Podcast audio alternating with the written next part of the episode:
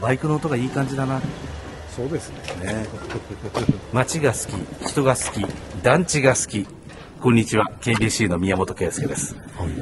えーシャルウィー団地、耳で聞く団地散歩をお届けしています。前回までは、福岡市城南区の UR 堤団地をぶらぶら歩きましたが、もう堤団地から歩いて、もうどう数分そうですね。もう4、5分でしたね。 4、5分で、まあ、ちょっとあの、高台に上がったんですよ、はい台地に。はいはいえー UR 宝台団地という団地うん。があります。うん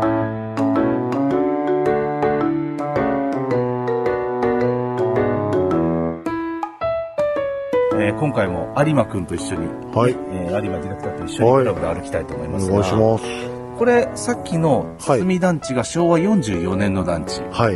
で、2年後の昭和46年に、こはあの宝台、宝台大団団地が地できてるんで、はまあ、ちょっと双子団地みたいな。い。ただ、立地のと場所というか、さっきの積み団地は、なんか、ね、平坦で。ほぼ平坦な土地はです。い。よかったですけど、はいここ、傾斜がすごくないですかはここはね、傾斜地なんですよ。あ。つまり、丘陵地にはい。団地を作るとこうなるよっていう。はこれもう堤団地と双子団地だけど、い。はい。完璧に建て方が違うっていう、あーこの違いを見るためには、うんはいこの二つの団地歩くの面白い。ああ、へえ、なるほど。平地だったらこう作れるけど、うんうんうん。傾斜地はそう作れないよね、みなるほどたいなところがほうほうほう見えるんで、まず案内図を見あましょうよ。、ありますね、また。宝台団地案内図。あ、ここも横に寝てるね、南北が。そうですね。左側が北になってるね。はい。ああ、でもここ、ゾウリムシじゃないですね。ここはどう言ったらいいですかね。なんだろう。センスを広げたような。ああ、そうですね。えっと、西に扇の要があって、はいはい。で、東に向けてバラバラバラバラっと、はいはいはいはいはい。扇を広げた広ようげな、たようなそんな形になっそうてでますね。はいはい。で、全部で21号棟までそんなにあるんだ。ありますねへえ、はい。はい。ただこれ7が欠番です。また、これは、これじゃないですかバ。ン集会所が7なんじゃないですか。正解。この7番地なんですよ、な集るほ会所ど。集会所が7が。番地。管理事務所と集会所が7番7地。番地。なるほど。だから7号棟ないんですけど、だから全部で20棟あるってことだね。はいはい21号棟まであるけど、7号棟がないから。はいで、えーっと、9号棟からはい。最後21号棟まではほ、う大体南に向いてるんですよあ。あ、はいはいはいはい。ね。で、まあ、6号棟と8号棟も南うん。向いてるか向らいて、ますね。、問題は1号棟から5号棟まですすごい立て方ですね。変な並びなんですうよ。ん。あれ変だわ。あっち向いたりこっち向いたりしてるんですよ。ですね。これはちょっと聞いてる方も、携帯で見ていただいた方が。いや、本当に。まあ、言ってみれば、そうですなね。これ。えーっと、北東方向からは南西方向に向かって、 はい。緩やかに S 字を描くようにうんうんうんうん、銃刀が並んでる。そうですね。屏風のように並んでるんです。そうですね。本当だ、何これなんでこう立てなきゃいけなかったのかっていうはところなんです。あ。あと、すいません。2と3に関しては、はい南面平行配置なんて無視ですね。無視です。 これ2号棟は二と、三うんまあほぼ東に近いかな。まあ東よりも少し、ちょっと南向きかち。ょっとだけ南ですね。。ね。で、3号棟はうん、もうほぼ南北軸。そうですよね。はい。窓開けるとはい、西か無東視でか。すよね。で、4号棟は今度はまたちょっと、急にカクンと、3号棟と4号棟は、もうほぼ直行に交わるって言ってもいいぐらいガクンと曲がって回まっすてよね。ますね。はい。隣り合った銃刀なのに。はい。で、5号棟はまたこうちょっと緩やかに傾斜がついてるってそうでいすう。ね。この1、2、3、4、5のこの並びが、まさにこう、緩やかな S 字の屏風を立てたようなそうですね並び方をしていついてうる。んうんこれなんでこんなせないかんやったんかっていう話なんですけいど、や、本当ですね。いや、ここまでして立てる必要があったのかってい うのも。だって、なんならこの1、2、3、4、5なくてもいいんじゃななくてもいいいんか。じゃないかですよね、話でしょはい。じゃあ実際には、い今私の目の前にあるの、これ5号棟なんで、おあ、これ5ですかこれあが5号棟です。あー、じゃあこっからちょっと見ていきましょう。登っていくわけです、ね。 5から1までをちょっとはいブラブラ見ていきましょうか。はーい。あ、ちょっとこの5号棟の南西から今、5号棟の妻壁を見てるんですね。はい。見てます。そうすると、私たちのうん。左側に階段室があるのかなそうですね。そうだそうだ。どっちかというと北向きだか北ら。向きですね。で、右側にベランダがあるはずやね。はいはい。ちょっと見ましょう。はい。あ、ここからの眺めがいいな。これ、ここから眺めると5号棟から1号棟までの並びよくわかる。見てこあー、れ。本当だ、本当だ。屏風屏風。本当だ、本当だ。すごい。うわ、日当たりいいですね、5は。 5は日当たりいいですね。4もいいよ。 4もいいな。 4もいい。ああ、5と4。問題、は3号棟ですよ。あーあの南北直角軸にに立なっっててるるようかなやつですか。ら、はい妻壁が一番光が当たる本当ですね。三号棟の妻壁、めちゃくちゃ日が当たってますよ。 なんで、なんで三号棟は、ちゃんとこの並びに立てないんだねえ同じように、こう平行に立てればいいのそうなんんですよ。だかはらい S 字型に屏風にせずに、は全部同じ方向に斜めに並べればいいんですい。よ。はだけどそうなってないんです。い。なんでちょっと見ましょう。変なのどうもラジオのポッドキャストを毎週金曜深夜1時頃から配信中毎週テーマ崩壊尺破綻の喋りたい放題どうもラジオのポッドキャスト詳しくはどうもラジオのホームページでどうもラジオのポッドキャスト聞こう聞こう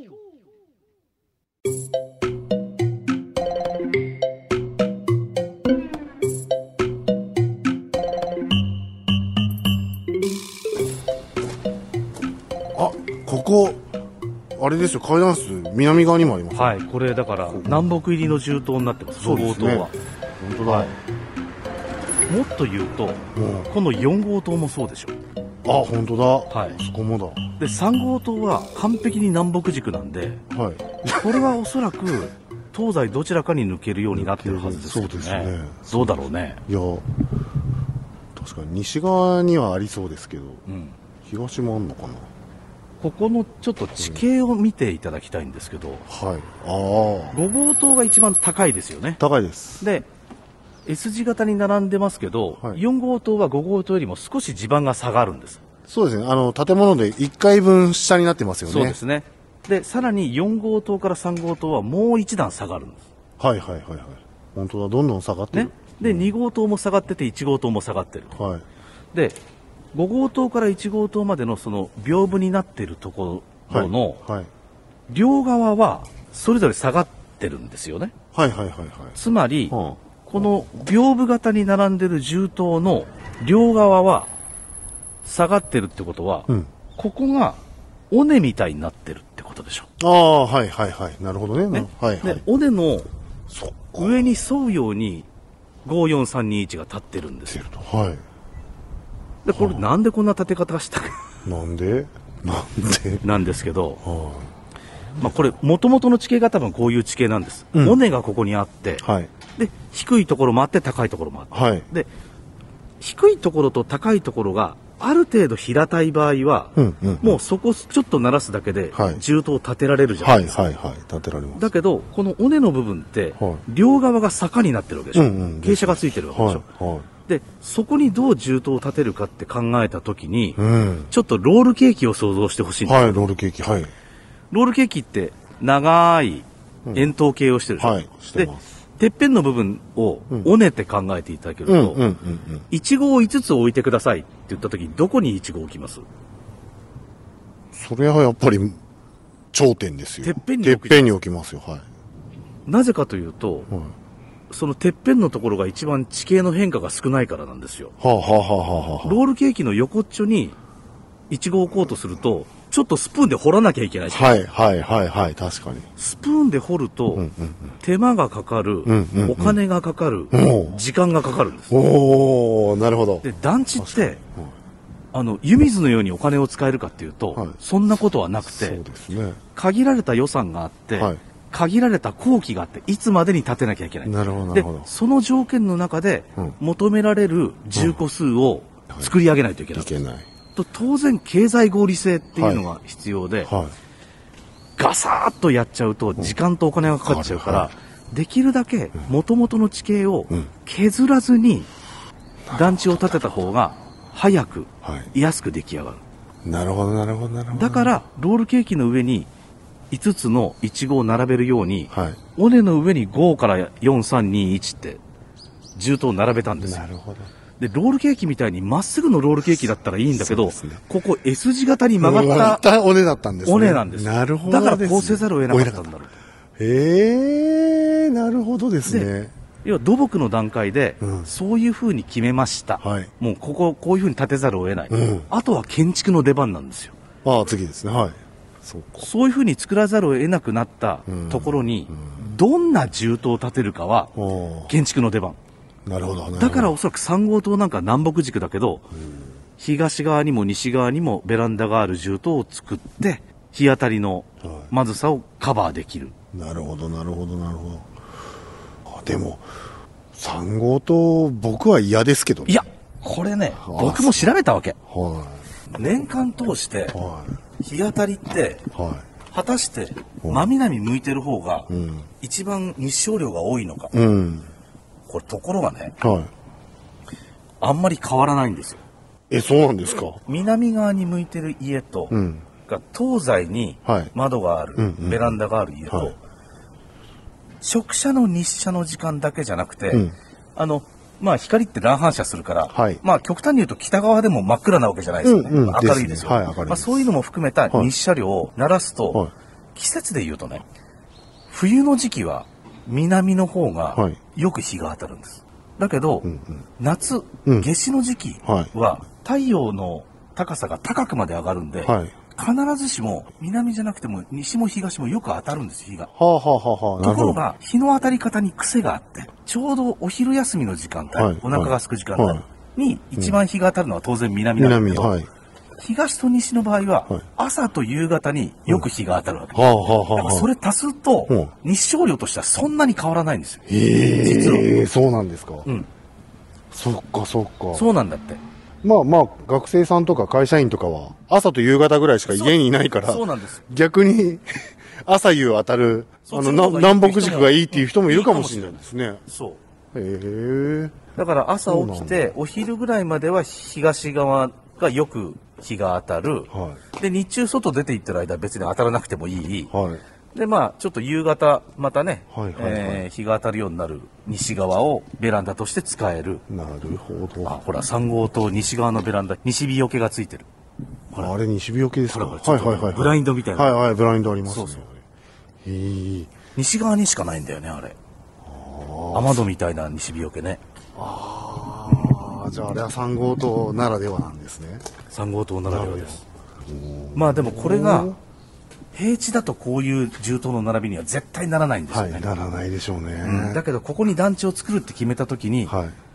どういうふうにまず土地を切り盛りしようかっていうところでこういうアイデアが思いついたっていうなるほど。これ知恵だと思いますよあそうですね、すごいな確かに土木と建築のなんかもう皆さんがこう一生懸命考えたそれの結晶がここにそうですいやーいいバトンタッチだと思いますよねそうですねまず土木が造成してんでその中でじゃあ暮らしやすい建物はどんな建物にしましょうかっていうんでねなるほどですね、